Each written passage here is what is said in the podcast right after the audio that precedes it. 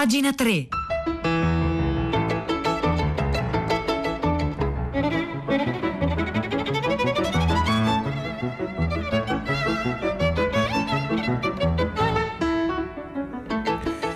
Buongiorno, un saluto da Nicola Lagioia, benvenuti a pagina 3, la cultura nei quotidiani, nelle riviste, nel web, 9 1 minuto 20 secondi di giovedì 27 eh, maggio. Cominciamo eh, un, parlando di un libro di cui molto si sta parlando appunto in questi giorni, settimane, quando abbiamo smesso di capire il mondo di Benjamin Labatut, nato a Rotterdam ma appunto vive in, vive in Cile. Eh, c'è un, una lunga intervista di Francesca Pellas su Minimet Moralia eh, a Labatut che, che libro è questo? Scrive Pellas, un libro a metà tra il saggio e il romanzo, è un libro che eh, prova a raccontare che cosa succede quando ci sono le grandi rivoluzioni scientifiche, ma non è un libro divulgativo, è un libro forse un'opera letteraria al tempo stesso o qualcosa a metà, si muove in una sorta di intersezione fra letteratura e scienza. Che cosa cerca di indagare questo libro? Eh, cerca di andare a individuare, a cercare di capire cosa succede quando si smette il caso delle grandi rivoluzioni scientifiche, di capire il mondo come lo si è capito fino a quel momento e ci si avventura verso una forma di comprensione assolutamente nuova per quanto terrore possa appunto eh, ispirare. Eh, e soprattutto una, ci offre tutta una serie di racconti come per esempio momento in cui nasce, il periodo in cui nasce la fisica quantistica, camminano insieme, eh, leggo appunto un estratto del libro, camminando insieme per far capire l'approccio, Bohr e Heisenberg, Niels Bohr e Werner Heisenberg, alcuni dei padri della meccanica quantistica, ebbe appunto la prima intuizione sulla radicale alterità del mondo subatomico e disse appunto se un solo granello di polvere contiene bilioni di atomi, disse Bohr ad Heisenberg mentre eh, scalavano le montagne, com'è possibile parlare con cognizione di causa di una cosa tanto piccola? Ecco, il fisico, dice la Batut, come il poeta e quindi torna ad accostare appunto in barba, forse si potrebbe dire a Benedetto Croce, due sfere appunto di conoscenza tenute separate per gran parte del Novecento. Il fisico come il poeta non deve descrivere descrivere i fatti del mondo, ma creare metafore e connessioni mentali. Da quell'estate in poi Heisenberg capì che applicare i concetti della fisica classica come posizione, velocità e movimento a una particella subatomica era uno sproposito madornale.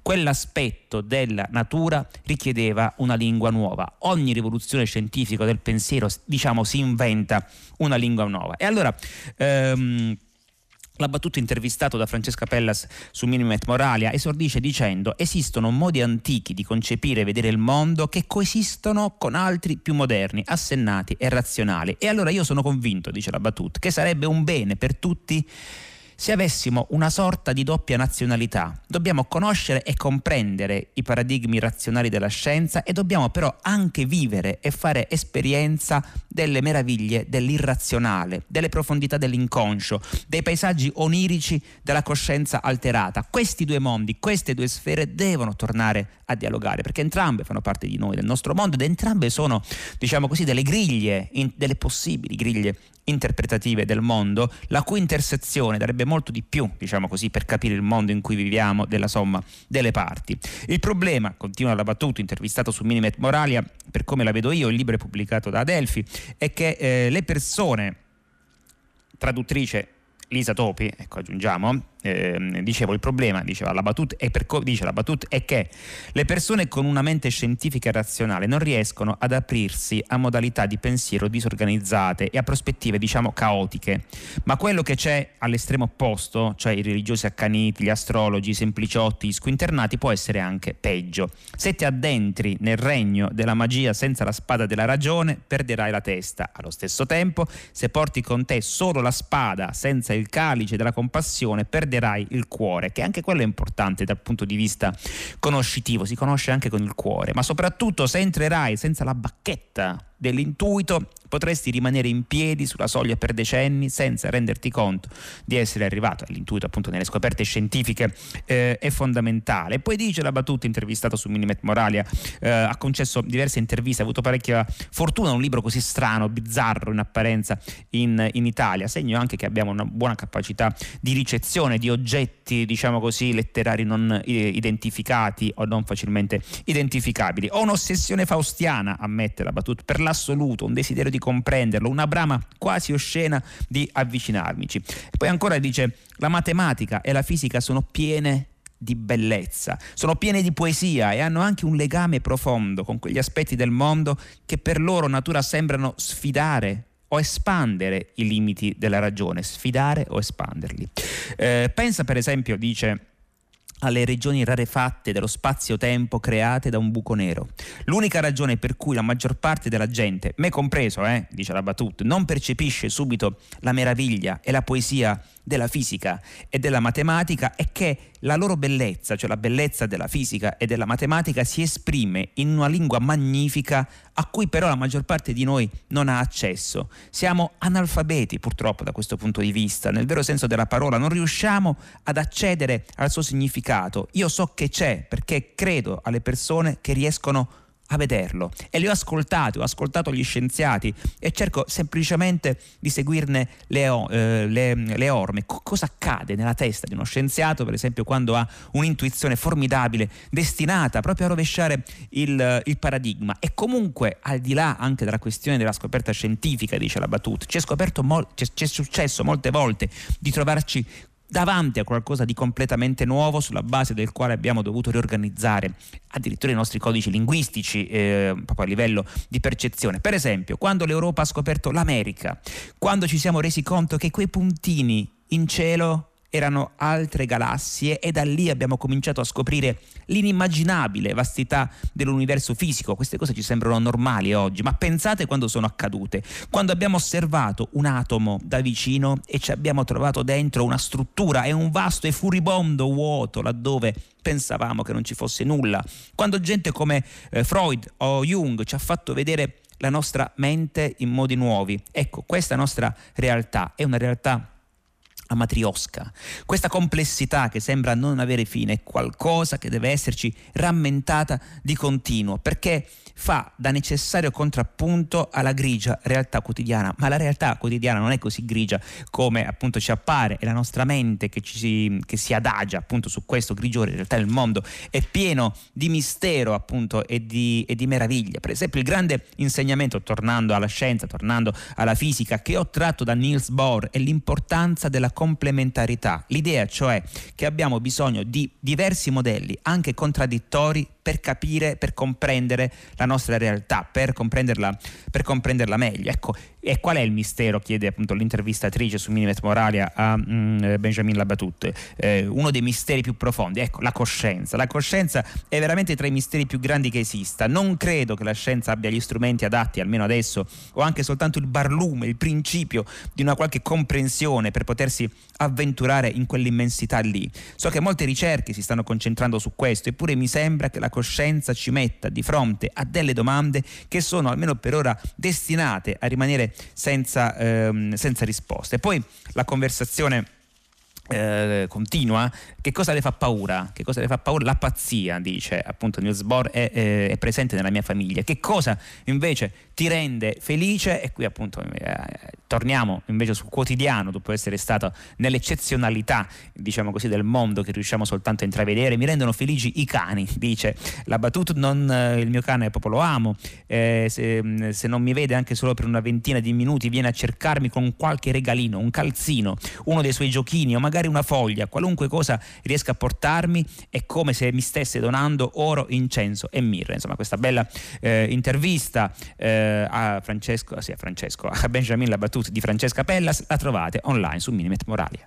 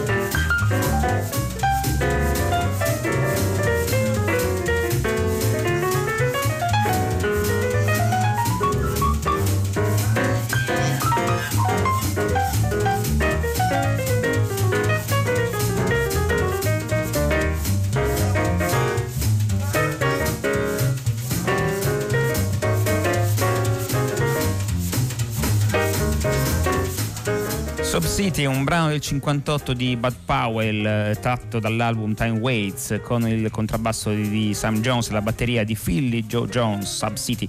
Ci accompagnerà in questa puntata di pagina 3, siamo in collegamento con Pietro del Soldà, intanto per tutta la città ne parla in onda a partire dalle 10. Buongiorno Pietro. Ciao Nicola, eccoci, buongiorno a te, alle ascoltatrici e agli ascoltatori di pagina 3. Beh, stamattina a filo diretto di prima pagina l'ha fatta da padrona la, la novità sulle indagini relative all'incidente, alla tragedia della funivia di Stresa, di cui ci eravamo occupati anche noi lunedì scorso, all'indomani di quel terribile episodio. Il fatto che siano venute fuori chiare le responsabilità di queste tre persone, l'amministratore delegato e i due responsabili del controllo della funivia, eh, che avrebbero sostanzialmente reso quel viaggio molto molto meno sicuro rimuovendo il freno per questioni di profitto, ha suscitato, oltre che sui giornali, vabbè, sembrano dei manuali di ingegneria tecnica anche oggi, molte riflessioni, due in particolare di Flavio e Umberto, ascoltatori che si occupano di sicurezza sul lavoro, dicevo un dibattito su appunto etica, responsabilità e sicurezza, stiamo davvero sacrificando la, l'idea stessa di responsabilità in nome di una economia di rapina, come la chiama per esempio oggi Antonio Polito sul Corriere della Sera, i giornali sono durissimi eh, nei confronti delle, dei tre responsabili. E dunque noi oggi ci concentriamo su questo, è l'eterno dissidio tra sicurezza e lavoro con la responsabilità che evapora sullo sfondo che sembra aggravarsi dopo il Covid. Dalle 10 in diretta, grazie Nicola. Grazie, grazie Pietro del Soldà, più tardi con tutta la città ne parla, 335 5634 296. Eh, andiamo sul, abbiamo cominciato dall'online, andiamo sulla carta, il quotidiano domani, c'è un pezzo di Massimo Coppola molto interessante perché parte dalla questione eh, del, mm, del, gruppo musicale Maneskin che hanno vinto eh, l'Eurofestival, c'è stata tutta la questione sulla cocaina, hanno sniffato, non hanno sniffato, poi si sono sottoposti al test, risultato negativo, ma lui appunto ne fa, Massimo Coppola, eh, una, mm, prende spunto appunto da questa questione per allargare il discorso. E scrive la richiesta eh, manis- ai Maneskin di sottoporsi agli esami per provare che non si drogano è la manifestazione di una nuova grave psicopatologia, doversi discolpare senza la prova della colpa. E quando su detta colpa non è chiaro che rilievo abbia, visto che insomma per gli artisti non è che l'antidoping andrebbe in questo caso a inficiare eh, per esempio la loro oh, la bontà o meno eh, dei loro dischi, ma la questione è un'altra, scrive Massimo Coppola su eh, domani eh, di dire quello che hanno detto loro, io sono contro la droga, è un lessico dal punto di vista storico mutuato in maniera perfettamente sov- sovrapponibile a quello della destra reazionaria. Ed è appunto, dice lui, dire io sono contro la droga, una, eh, una frase senza senso, scrive Massimo Coppola, perché il tema non è essere pro o contro il problema, ma è come risolvere il problema, ovvero prendere atto di una pratica antichissima che è diventata pericolosissima a causa dell'incapacità di agire agire in modo sensato rispetto all'esistente. Le cose che esistono non si eliminano, si mette, ci si mette in relazione con esse. Non puoi essere contro la droga, puoi batterti affinché le cause socio-economiche che producono la malattia della tossicodipendenza vengano rimosse e quando ormai il danno è fatto, trattare queste persone come pazienti. È questo appunto che bisognerebbe fare, non come criminali. Sei contro la dipendenza dalle droghe e quindi sei in favore di quelle persone che a causa di esse sono diventate dei pazienti e non degli esseri immorali. Invece qui appunto c'è troppa puzza, scrive Massimo Coppola, di eh, moralizzazione, persone appunto sulle quali è ingiusto usare appunto il metro di un paradigma morale, di umana, di umana santità. Ma perché quindi lo hanno fatto i Maneskin? Lo hanno fatto per evitare la condanna morale di destra e di sinistra.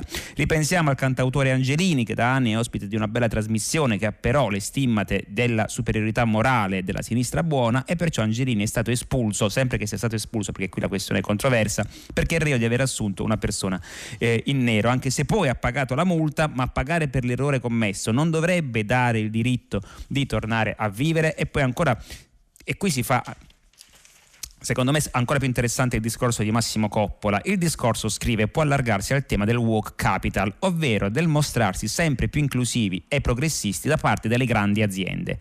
La straordinaria campagna di comunicazione di Nike su Kaepernick, il giocatore della NFL estromesso dalla Lega per aver insistito nell'inginocchiarsi durante l'esecuzione dell'inno americano prima delle partite, eh, lui è appunto un simbolo, il fatto di inginocchiarsi a sua volta un simbolo del movimento Black Lives Matter, è un caso di scuola perché Kaepernick diventa in questo modo testimonial non giocatore. Il titolo Nike schizza in borsa. Ora c'è da chiedersi il senso di responsabilità di una grande azienda multinazionale o semplicissima grande operazione di marketing? Qual è il problema? Le aziende, in realtà, dice Massimo Coppola, vanno dove c'è il profitto. Delegare a loro le lotte per l'inclusione potrebbe rivelarsi pericoloso. Insomma, il, l'argomento è spinoso, ma il ragionamento che fa Massimo Coppola è molto interessante e lo trovate appunto oggi sul quotidiano Domani.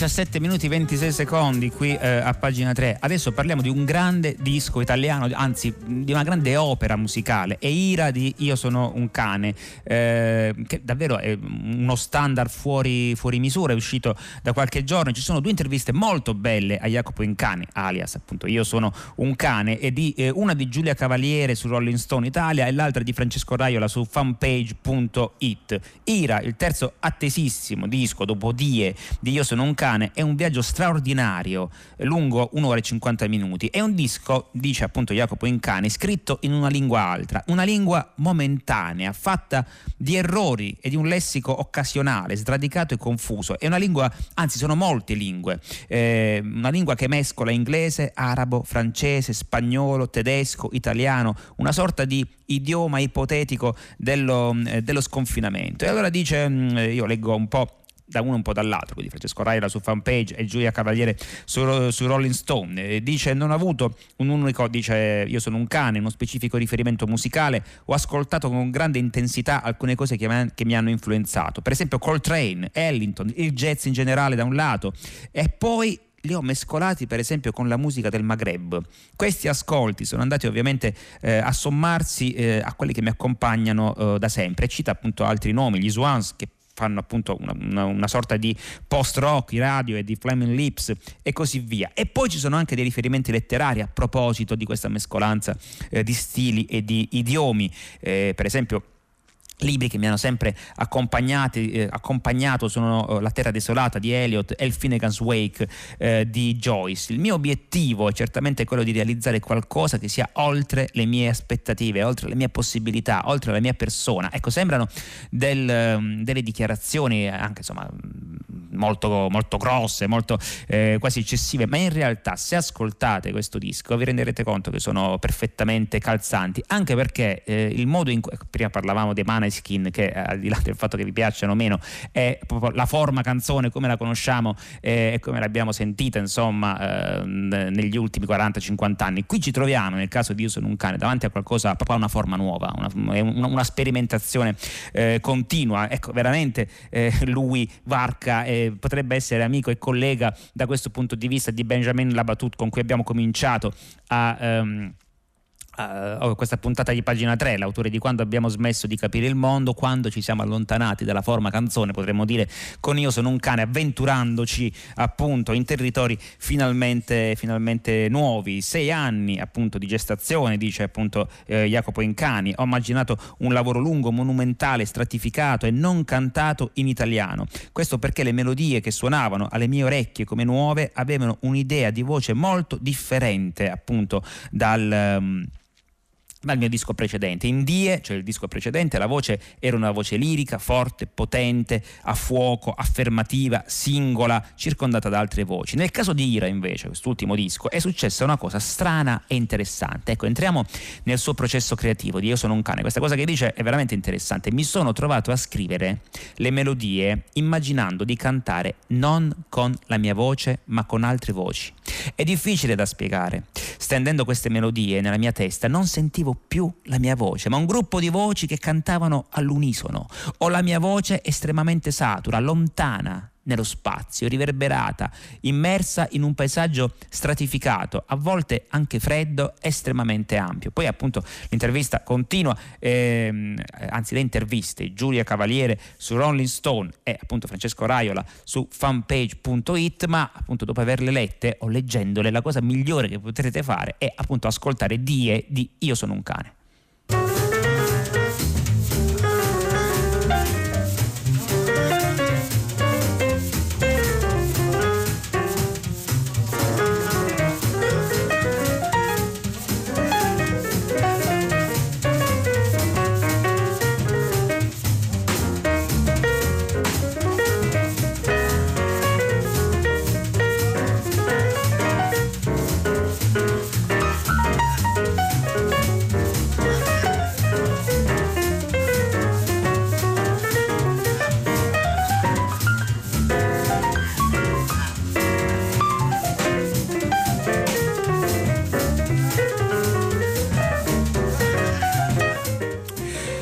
Adesso parliamo, come dire, mm, di un fantasma che potrebbe girarsi eh, nella nostra contemporaneità, che è quello del narcisismo, ma come appunto distinguere il narcisismo che mm, può essere anche no, in certi casi addirittura positivo dal narcisismo maligno? E appunto patologico eh, ne scrive oggi su questo libro di Vittorio Lingiardi Arcipelago N Emanuele Trevi sul Corriere della Sera. Vittorio Lingiardi tra l'altro sarà ospite lunedì a Fahrenheit alle, alle 16. In questo libro, appunto Arcipelago eh, N, eh, edito da Einaudi, scrive Emanuele Trevi sul Corriere della Sera, è, è composto da una serie di variazioni sul tema del narcisismo, che è un concetto talmente fluido da risultare molto più pericoloso di quanto sembri a prima vista. Se esistesse un metodo, scrive Trevi, statistico per stabilire quante volte una certa parola viene citata a sproposito, c'è da scommettere che narcisismo avrebbe un posto abbastanza alto in classifica ed è lodevole il proposito di Ringiardi di mettere ordine in ciò che sappiamo di questo disturbo della personalità che sembra avere il potere di affliggere non tanto e non solo chi ne soffre e a volte neanche se ne rende conto, ma chi gli sta vicino, cioè noi. Noi, sempre che a nostra volta non, eh, non, siamo appunto, non facciamo del narcisismo la nostra arma letale nei confronti degli altri. E del resto già il mito assegnava un ruolo importante a proposito degli altri, cioè di chi soffre del narcisismo altrui, già il mito assegnava un ruolo importante a Eco, la ninfa innamorata di Narciso, capostipite, simbolica di generazioni di sventurati e sventurate che si sono imbattute in persone incapaci di ascoltarle, perennemente ipnotizzate da se stesse e molto abili vulnerabili in ogni forma di manipolazione. Ma poi Lingiardi in questo libro dice anche una cosa abbastanza ehm, non sorprendente ma inquietante rispetto alla nostra epoca, noi viviamo nell'epoca dell'autorappresentazione, ecco, pensate soltanto ai social, eh, c'è un'epoca che incoraggia l'esposizione di sé e la promozione di sé. Come fare allora? Cioè, diventa complicato certe volte eh, andare a capire qual è la linea di confine che separa il narcisismo eh, patologico dall'adattamento sociale, cioè a volte diventiamo narcisisti per adattamento sociale nell'epoca dell'autorappresentazione che viene poi spesso premiata a tutti, costi, a tutti i costi. Continua poi Emanuele Trevi, Lingiardi ha scelto di affrontare il tema muovendosi fra due piani, cioè quello della mitologia e quello dell'esperienza dello psicoterapeuta.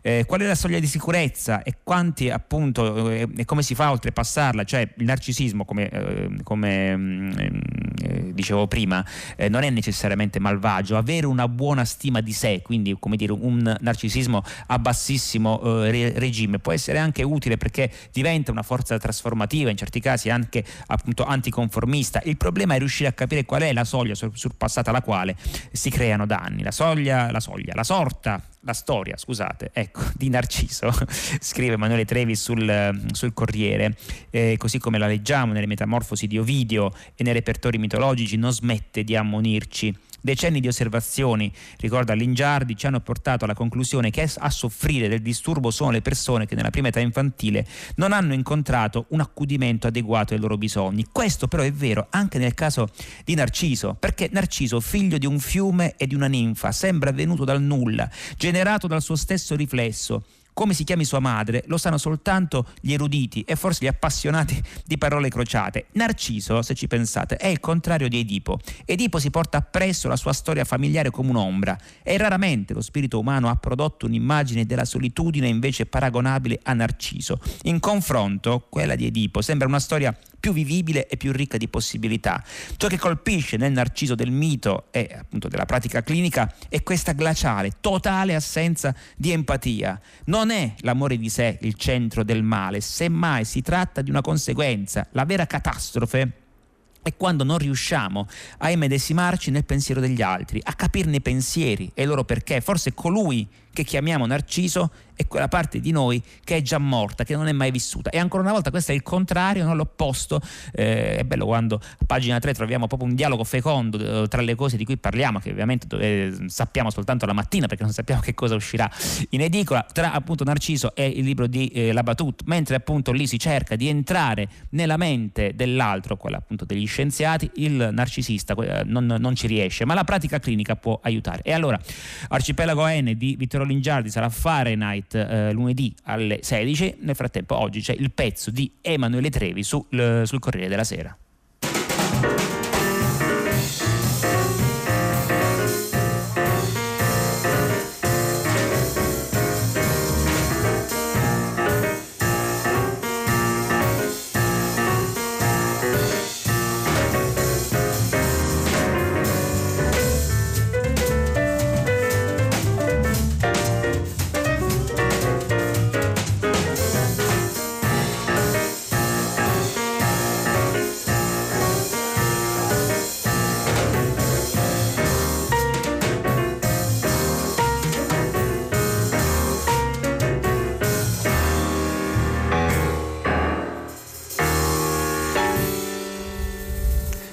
Time Waits, Bud Powell, il pezzo che ci ha accompagnato in questa puntata di pagina 3, riesco a, a segnalarvi ancora qualcosa. Eh, eh, Laurent Descartes è la nuova direttrice del Louvre, prima volta appunto di una direttrice donna appunto nell'istituzione eh, inaugurata nel lontano 1793, ci sarebbe da dire appunto è anche ora, ma appunto fateci anche proprio ricordare, salutare eh, Isabella De Bernardi, morta a 57 anni, e la Fiorenza di, di un sacco bello di Carlo Verdone, appunto la sua hippie eh, con i capelli arruffati, camicioni, la parlata coatta, la gomma americana, la parolaccia facile, aveva cavalcato i momenti più esilaranti di un sacco bello di, di, di Carlo Verdone e poi appunto sulla, sulla Repubblica viene raccontata come, eh, come, nacque quel film particolarmente fortunato, davvero appunto mh, vera commedia eh, all'italiana eh, dopo il periodo d'oro della commedia all'italiana. Carlo inventava le battute nella scena in salotto e io dietro alla portona a trattenermi dalle risate, diceva lei. Fu un set magico, il 70% delle battute improvvisate,